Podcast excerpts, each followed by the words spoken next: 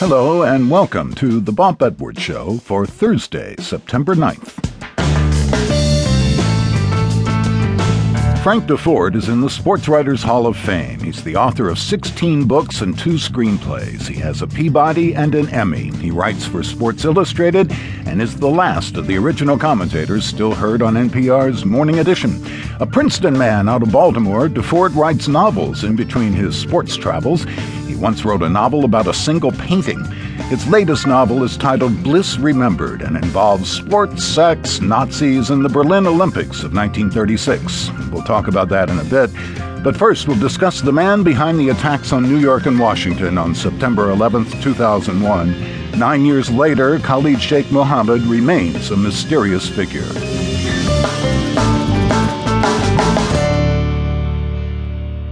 The 9 11 Commission report declared Khalid Sheikh Mohammed the principal architect of the 9 11 attacks, not Osama bin Laden.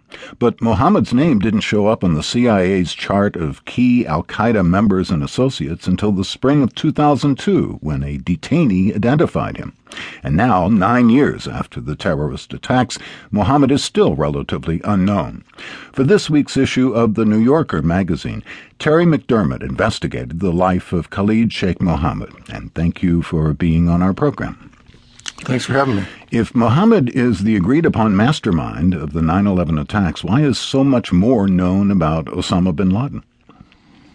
Uh, it's intentional, I think, on, on both parts. Uh, bin Laden has sought uh, some sort of publicity most of his life. Um, you know, he's he's hosted television interviewers, radio interviewers, newspaper people. Uh, he's issued proc- proclamations. Um, Mohammed, on the other hand, has done his, his, very best to not be known anywhere. He, for most of the last decade, used a variety of aliases. Uh, was extremely careful about using communications that could be monitored. Um, he was uh, seemingly always aware that uh, he was a potential target. Part, part of the reason for that, he was indicted in 1996 in the United States for a different crime. So he'd been he's, he's been on the loose and being chased since then. But how did he go unnoticed by the CIA? It's an excellent question.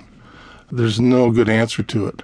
I think the failure to find him uh, prior to 9/11 is one of the one one of the great missed opportunities, one of the great screw ups in history. Uh, both the FBI and the CIA were in pursuit of him off and on. Um, how hot that pursuit was, we, we, don't really know. But uh,